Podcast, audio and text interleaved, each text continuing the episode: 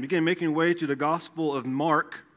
We're going to be in chapter 5 this morning. We're picking up from where we left off last week. This event that we're going to be looking at this morning immediately happens after Jesus' disciples crossed the Sea of Galilee and they survived the storm.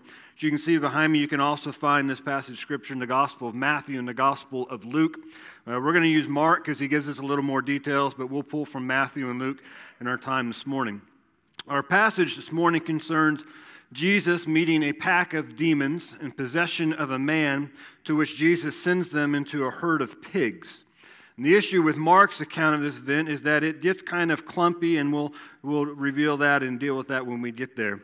Uh, the Gospel of Mark, just a little background on the Gospel, is written by a guy named John Mark. If you're familiar with the story in the book of Acts, when Paul and Barnabas split ways, it was over a disagreement about John Mark because they took him on one mission trip and he wanted to go home, and Paul didn't want to take him again, but Barnabas wanted to, and so Paul and Barnabas uh, split ways. Uh, he eventually becomes a companion of Peter the apostle, uh, also a companion of Paul's later on in Scripture, where it is widely believed and accepted that Peter dictated this gospel to Mark for him to write it down possibly because Peter may have been illiterate. Uh, that's, that's the thought. Uh, the Gospel of Mark is the shortest gospel of all the Gospels. It only contains about 16 chapters, so it's a pretty easy read if you want to read through it all in one sitting. And it makes sense that this gospel has a lot of action words. And Jesus is always on the move because we know that Peter was an action type of guy, even if he tended to do negative actions at times. We find this because the common word or phrase that's used in this gospel is immediately. We'll come across that in our own passage this morning. It's either read as immediately or at once. It was written to a wider church audience and so uh, Gentiles were a part of this gospel, and it focuses heavily on discipleship.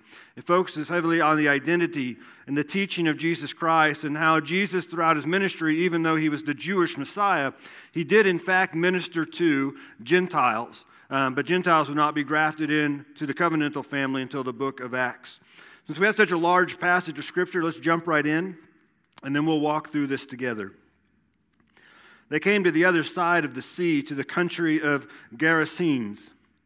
And when Jesus had stepped out of the boat, immediately there met him out of the tombs a man with an unclean spirit. He lived among the tombs, and no one could bind him any more, not even with a chain. For he had often been bound with shackles and chains, but he wrenched the chains apart, and he broke the shackles in pieces. No one had the strength to subdue him. Night and day among the tombs and on the mountains, he was always crying out and cutting himself with stones. And when he saw Jesus from afar, he ran and fell down before him. And crying out with a loud voice, he says, What do you have to do with me, Jesus, Son of the Most High God? I adjure you by God, do not torment me. For Jesus asked him, What is your name? And he replied, My name is Legion, for we are many. And he begged him earnestly not to send them out of the country. And now a great herd of pigs was feeding there on the hillside. And they begged him, saying, Send us to the pigs, let us enter them. So he gave them permission. The unclean spirits came out and entered the pigs, and the herd, numbering about 2,000, rushed down the steep bank into the sea and drowned in the sea. Verse 14. The herdsmen fled and told it in the city and in the country, and people came to see what it was, all, what it was that had happened. And they came to Jesus and saw the demon possessed man, the one who had had the legion, sitting there, clothed and in his right mind, and they were afraid. And those who had seen it described to them what had happened to the demon possessed man and to the pigs. And they began to beg Jesus to depart from the region. As he was getting into the boat, the man who had been possessed with demons begged him that he might be with him. And he, being Jesus, did not permit him, but said to him, Go home to your friends and tell them how much the Lord has done for you and how he has had mercy on you. And he went away and began to proclaim in the Decapolis how much Jesus had done for him, and everyone marveled. Let's pray together. Lord, we come before you and we submit to your authority, your sovereignty, your holiness. You are worthy of our praise. You are worthy of our devotion. You are worthy of our attention.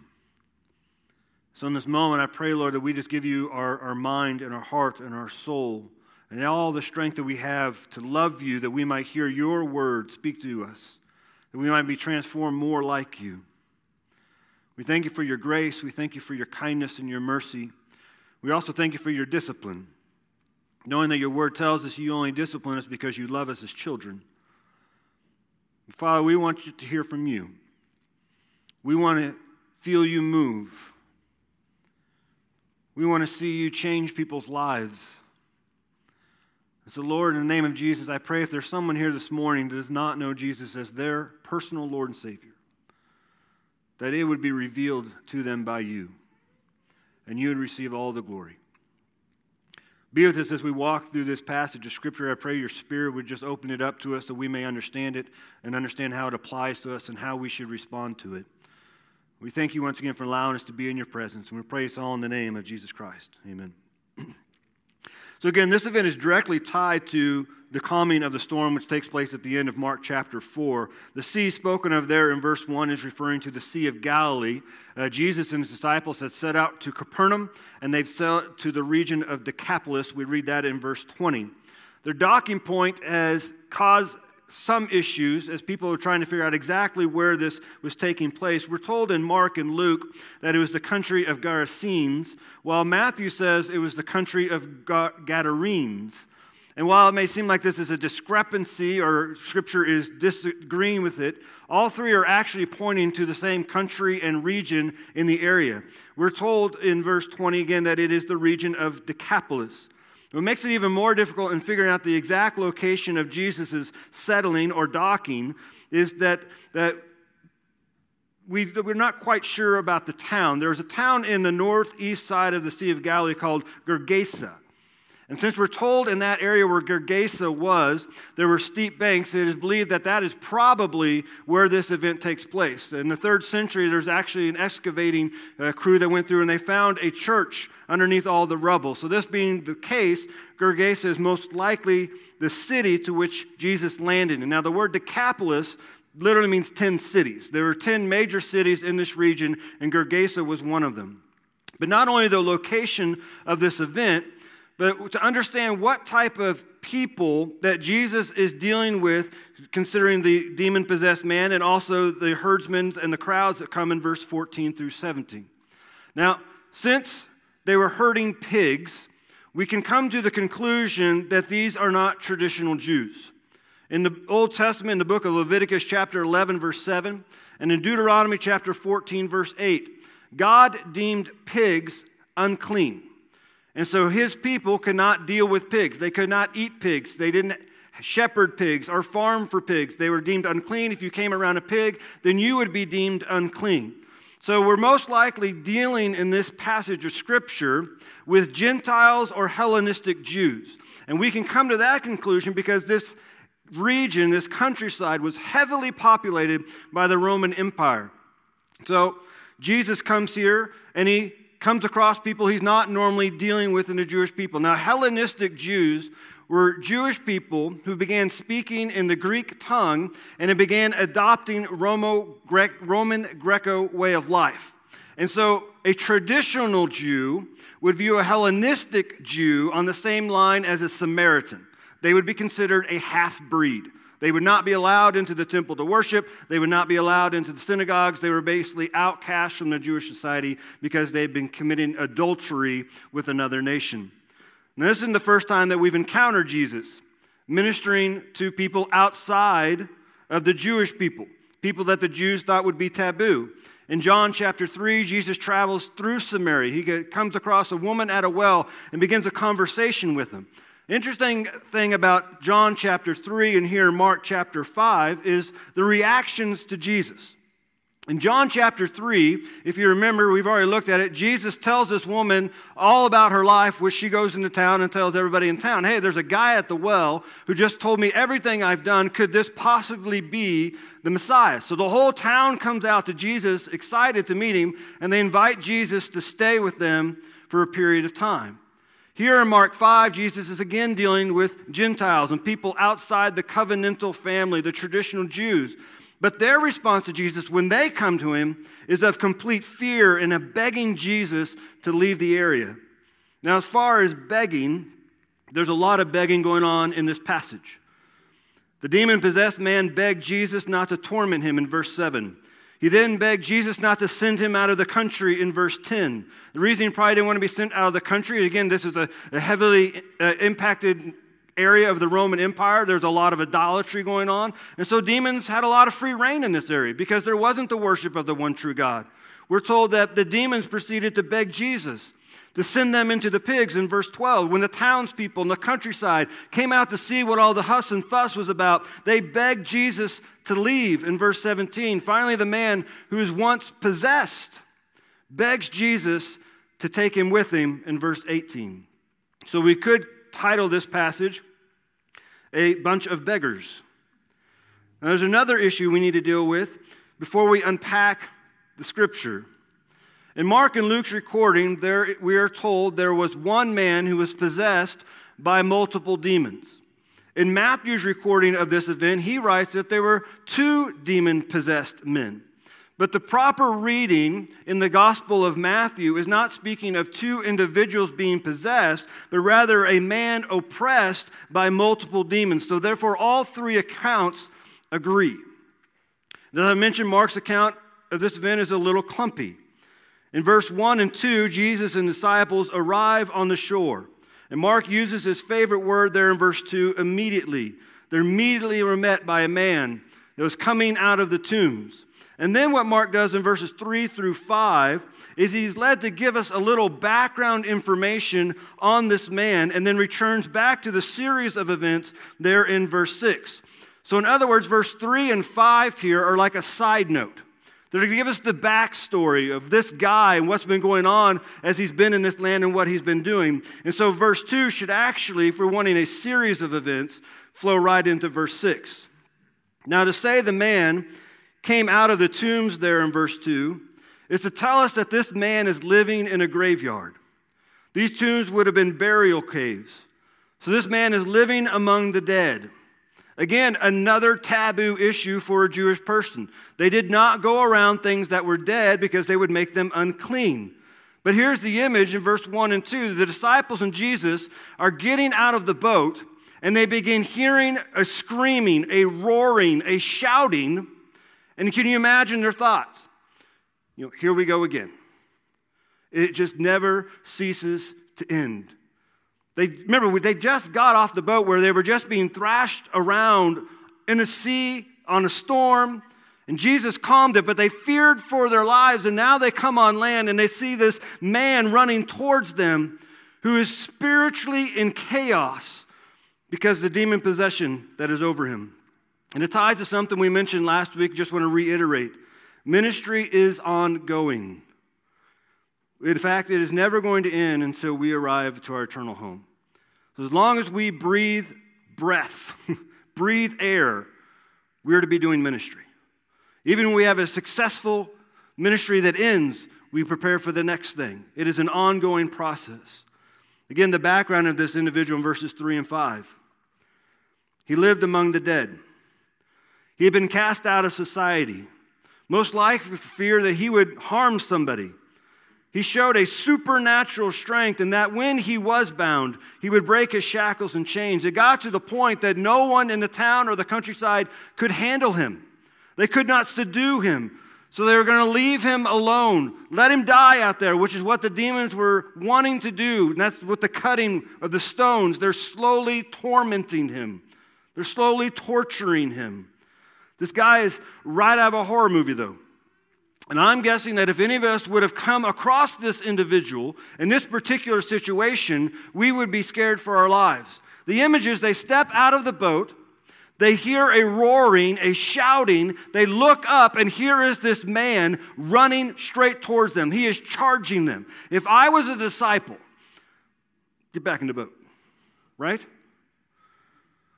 And it gets worse, which we'll unpack here in a second. This man could not be bound physically.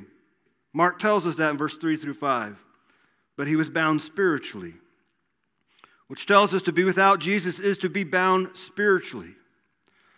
If Jesus is not in your life, he is not the king of your heart, if the Holy Spirit does not dwell in your soul, then the Bible says that you are still in your sins and you are a prisoner to what the Bible refers to as the flesh, a prisoner of righteousness. Any individual without Jesus Christ as their Lord and Savior and Holy Spirit within them is a prisoner of unrighteousness. The Bible uses the term slave when referring to this imprisonment. In Romans chapter 6, Paul is led to point out that we are slaves to the one whom you obey, either of sin, which leads to death, or of obedience, which leads to righteousness. And if anyone is not in Christ, they are slaves of sin, they are slaves of impurity, and slaves to lawlessness. The Bible also tells us in the book of Galatians that we are no longer a slave if we are found in Christ, because we are now a son. And that word son isn't speaking of like males, it's, it's you are now a child. You belong to God. And if you're a son or a child of God, then you're an heir through God. But as God's people, we have to understand in Christ, we are to be slaves to Christ. We are to be obedient to what God says in His Word. And as we encounter people who are not in Christ, we have to understand that they are slaves to their sinful nature. They are much like this demon possessed man. They cannot control their impulses, they cannot control their sinful nature. And don't hear me, I'm not saying that people without Christ are all demon possessed, but they have no defense against the enemy. They are out there fighting a battle they cannot win. And just as Jesus comes to this land, and by the way, Jesus never does anything in Scripture by accident. He came here to set this man free. And so now we get to stand, if we are found in Christ, in the promise of God's word, where he says, For freedom, Christ has set you free. Stand firm, therefore, and do not submit again to the yoke of slavery. And coming back to the passage, I wish I could have seen the disciples' faces. There's a lot of these passages where I, wish I could see the people's response. You sometimes get their words, but to see their facial expressions, their body language. They climb out of the boat, they're screaming and howling. They see this man charging right at them. Even though this man came towards them with this temper tantrum, which was caused by the demons inside of him. Did you notice what he does there in verse 6? He saw Jesus from afar. He ran and he fell down before him.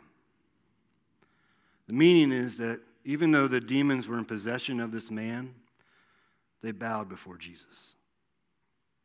They showed no matter how strong they appeared to be, no matter how much fear they put in other people's hearts, when they came in the presence of Jesus, they recognized true power and true authority.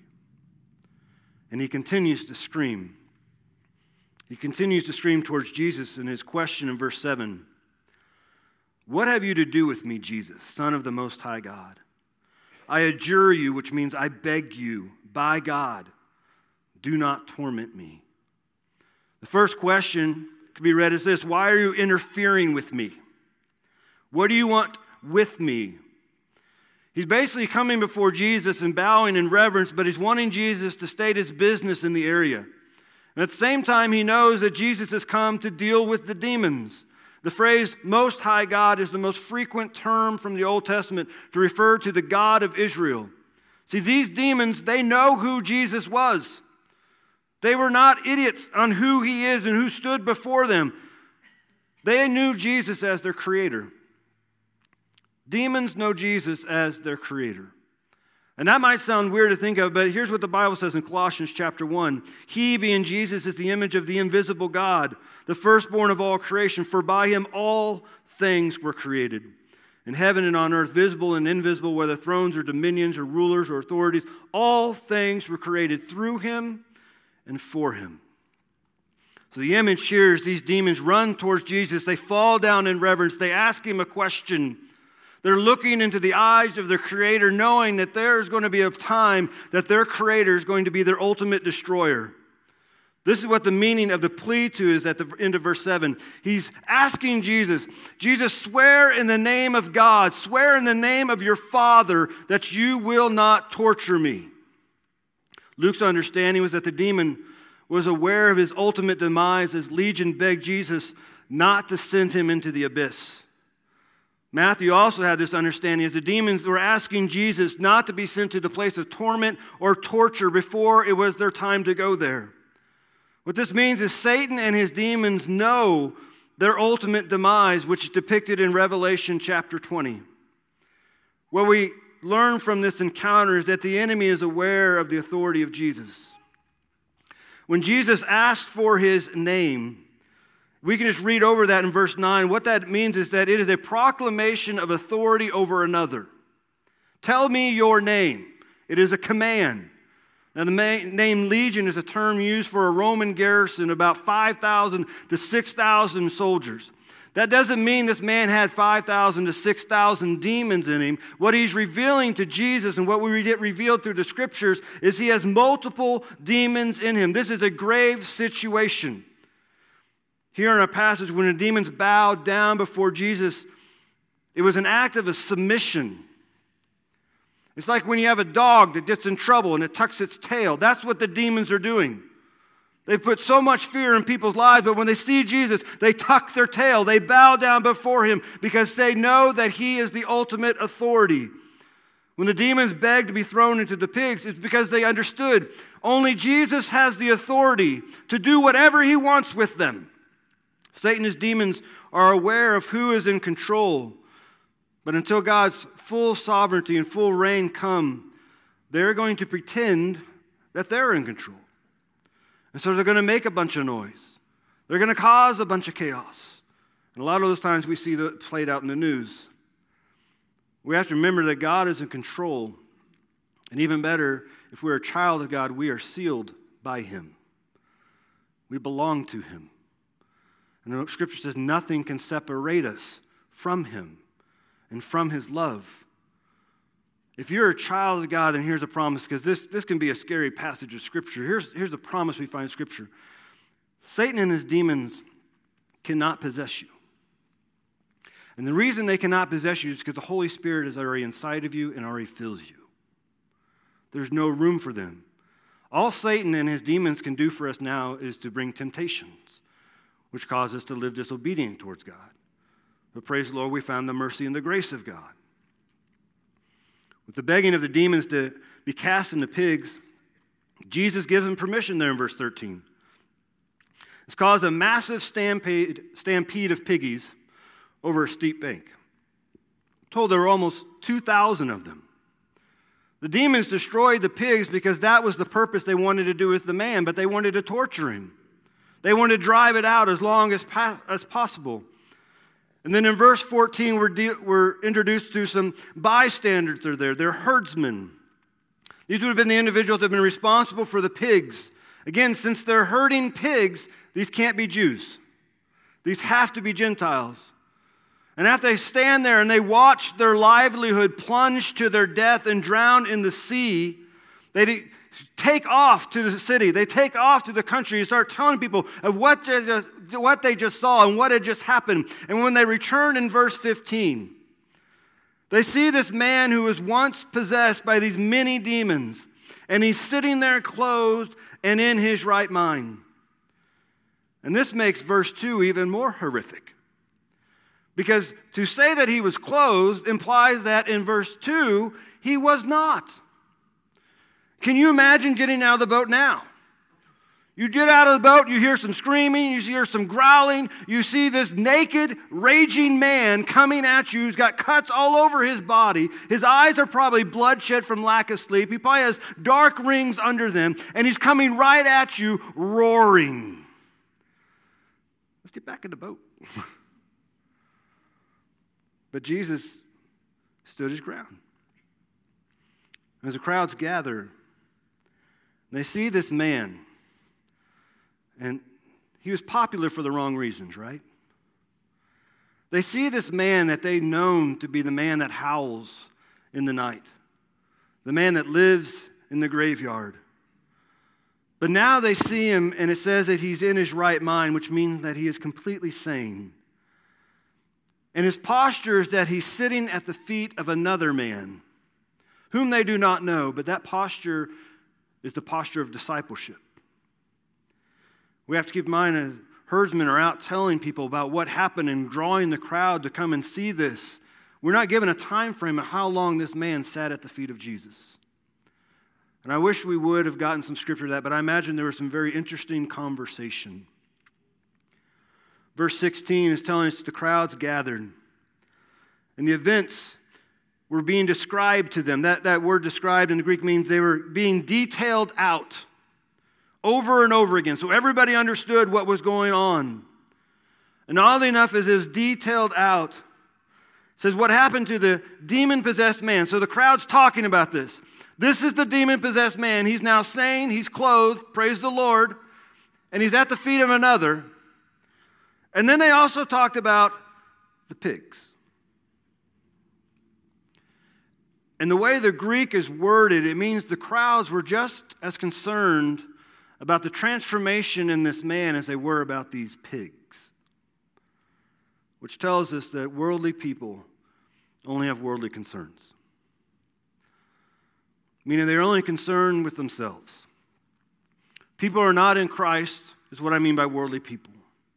And they're only concerned about themselves and how outside forces may impact their livelihood. People of this world cannot see the big picture. They cannot see that there's, in fact, a spiritual battle going on around them all of the time. They cannot perceive the fact that Jesus Christ has won the ultimate victory. They cannot comprehend that they are, in fact, a sinner, and that sin is separating them from God. Now, I, I was curious, so I, am obviously not a, a pig farmer or anything like that. I wanted to look up and see how much a pig goes for these days. A whole pig. And to put it in, give us a little understanding why the crowds acted maybe the way they did. So, a whole pig today, according to the internet, which is probably always right, goes for about 750 to $800. If we kept it on the lower end, so around 750, then the standards today of the herdsman's loss, $1.5 million. And you read this story, Peter probably doesn't like this story, but that's a lot of pork and bacon going down the tube. But what it reveals to us, worldly people are worried about worldly things. But this passage reveals is God is more concerned for the human being than the animal. Jesus came to die for the sins of people. And in sending the demons into pigs, Jesus reveals God's value system and that we are always to value people. We are always to value their souls. We're always to be concerned about their eternal destination over anything else, be it possessions or money.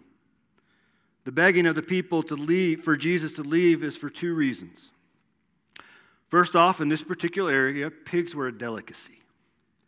They were controlled by the Roman Empire, and you did not eat a pig unless you had wealth. And so, whoever was the owner of these pigs was a very important individual. He had a lot of wealth in this delicacy. And now these herdsmen, who are only in charge of taking, of, of taking care of the pigs, have to explain to their boss how they all died. Not an easy conversation. Secondly, this demon possessed man was wreaking havoc in the area, and we were told in Scripture that no one could subdue him. No one could bound him or bind him and control him, but now he sits at the feet of a man who simply spoke the words and he was subdued. They most likely were afraid about the loss and how to do, define it and how to explain it, but they're also afraid of the power and authority of Jesus who could do what none of them could do. This then brings us to an interesting part of our passage in verses 18 or verse 19 and 20 or sorry, 18 through 20. As he was getting into the boat, that's Jesus, the man who had been possessed with demons begged him that he might be with him. And he, again, Jesus, did not permit him, but said to him, Go to your home, go home to your friends, and tell them how much the Lord has done for you, and how he has mer- had mercy on you. And when he went away, and he went away and began to proclaim in the Decapolis how much Jesus had done for him and everyone marveled. This man wanted to be with Jesus. He actually begged to go with Jesus, just like the demon in him, or demons in him, begged to go into the pigs. But what did Jesus say? No. He told him no. And it's a nice little sub point that sometimes God is going to say no to our beggings. Sometimes God is going to say no to our requests and our prayers. But just as we see with this man, when God does such a thing, there's always a reason. And we have to remember God's no is still an answer to our prayer. Seems odd though, because up to this point we've seen Jesus in his ministry and he's been recruiting people to come and to be his disciples. And this man's request was genuine. He truly wanted to remain with Jesus, he wanted to learn from him. But there's two things we have to understand on Jesus' telling this man no. The first is the underlining thing. This man was most likely a Gentile. And even if he was a Hellenistic Jew, he would have been deemed unclean and impure by the Jewish society. And so, for Jesus to take this man with him, Jesus would have created a stumbling block to the Jewish people. They would have saw him and they would recognize Jesus as dealing with an unclean individual. And we know in Scripture that Jesus came first to be the Savior and the Messiah to the Jews. So this man would have been created a stumbling block. He would not be grafted into the family of God until the book of Acts, through the ministry of Peter, Philip, and Paul. And Paul had to deal with the same issue with his own disciple, Timothy. Now, Paul did not believe that circumcision was something you had to be in order, order to be saved, but he also understood that when he goes to cities, and you look through the book of Acts, when Paul goes to cities, he either goes straight to the synagogue or straight to where the Jewish people are gathering. He wanted to take the gospel first to them, and then he took them to the Gentiles in the city. And if Timothy remained uncircumcised, that would have kept Paul from going into the synagogues where the Jewish people gathered. That would have kept Paul from going into the, into the temple. So, Timothy, if he wanted to be with Paul in the ministry, then he was going to have to be circumcised as a Jew, and there would have been other purification rites he'd have to go through. And I always had that question, and the people ask, well, how would they know? How would they know if someone was circumcised or not? And I don't, I don't really have a good answer. I, I it could be an awkward coat check. Certificate of authenticity? Most likely, because of the Old Testament, they had at least two or three witnesses who could verify that they were, in fact, a Jew. The underlying issue here, and why Jesus didn't allow this man to accompany him, is he's most likely a Gentile. And Jesus didn't want to create that stumbling block. He was already having stumbling blocks. But the other issue which is revealed to us in Scripture, is Jesus had something for this man to do. Look there in verse 19. He says, Go home to your friends and tell them how much the Lord has done for you and how he had mercy on you. And that word friends in the Greek means go to your own people, go to your family. He was commanded to go home. I imagine that was a place he hadn't been to in a very long time. Here we have the first Gentile evangelist sharing what God had done and the mercy he had received in his life by being spared and redeemed. And then we're told in verse 20, what did he do? Exactly what Jesus told him to. He obeyed. And this is how it relates to us. We are called to share what the Lord has done. As Jesus has revealed his authority over this pack of demons and the authority of Jesus Christ, he has now commissioned and commanded his people to go. You read of that in Matthew chapter 28, verses 18 through 20. We're to go out into the world as representatives of Jesus Christ to share that we have been rescued ourselves from the chains of sin. We go out to share that we have been redeemed by the blood of the Lamb. We have been redeemed from the clutches of the enemy, and we now rest in the love of the Father. We are to share that we have been given a new purpose for life that we are to continue to proclaim the gospel, to be the light and the salt of this earth. What's also interesting is this man understood who Jesus was. Jesus says to go and tell them how much the Lord has done for you and how he has had mercy on you in verse 19. And you notice what the man does? He goes and he proclaims how much Jesus had done for him. So it makes me wonder in that conversation that they had while the herdsmen were getting the city people in the countryside. If Jesus revealed to this man that he was in fact God in the flesh, and this man accepted it as truth. And so instead of just saying what the Lord has done for me, He understood the equality with Jesus and said, This is what Jesus has done for me. We serve a very great God. And that great God came in the form of a man. And he lived a perfect life according to the Word of God. He died on the cross to take our punishment. He rose from the grave that we might find forgiveness and be given eternal life. And if we've accepted that truth, then we now wait for the glorious day when He is going to return and take us all home. But until that day comes, until He calls us home, or until we breathe our very last breath on this planet, we are to be going and to telling people how much the Lord has done for us and the mercy we have found in Him. This is the gospel we preach, and there may be some people here this morning that need to accept this gospel is that God created the heavens and the earth, but He also created you for a relationship with Him. And it is your sin that is separating you from that relationship. And if that sin problem is not dealt with, you will be separated from God forever in eternity in what the Bible refers to as a place called hell. But God doesn't want that for you. And that's why He sent His only Son, Jesus Christ, to this earth to do the things I just mentioned that He did. He paid the price on the cross in full. That's why Jesus said, It is finished. He breathed his last breath, and they placed him in a tomb. But three days later, he walked out of that tomb. And he did that to show that he has the power and authority to forgive you for your sins, past, present, and future. And he has the authority to grant you eternal life. But it begins by admitting you're a sinner to God, believing that Jesus Christ died for your sins and rose again, and confessing you need it. If you're here this morning and you've yet to make that confession of faith, we're going to have this time of invitation, and I'm going to ask you to come down. You can just sit in the front row. I'll sit by you and you can say, Pastor Mike, I need to be saved. Let this be the day of your salvation. But if we've already done that, brothers and sisters in Christ, we got work to do. We got people that need to hear about Jesus Christ. Let's pray together. Father, thank you for this day. Thank you for your love and your mercy and your kindness. Thank you, Lord, how you reveal over and over again your power, your authority your sovereignty. Forgive us, Lord, when we don't bow down before that, when the demons do.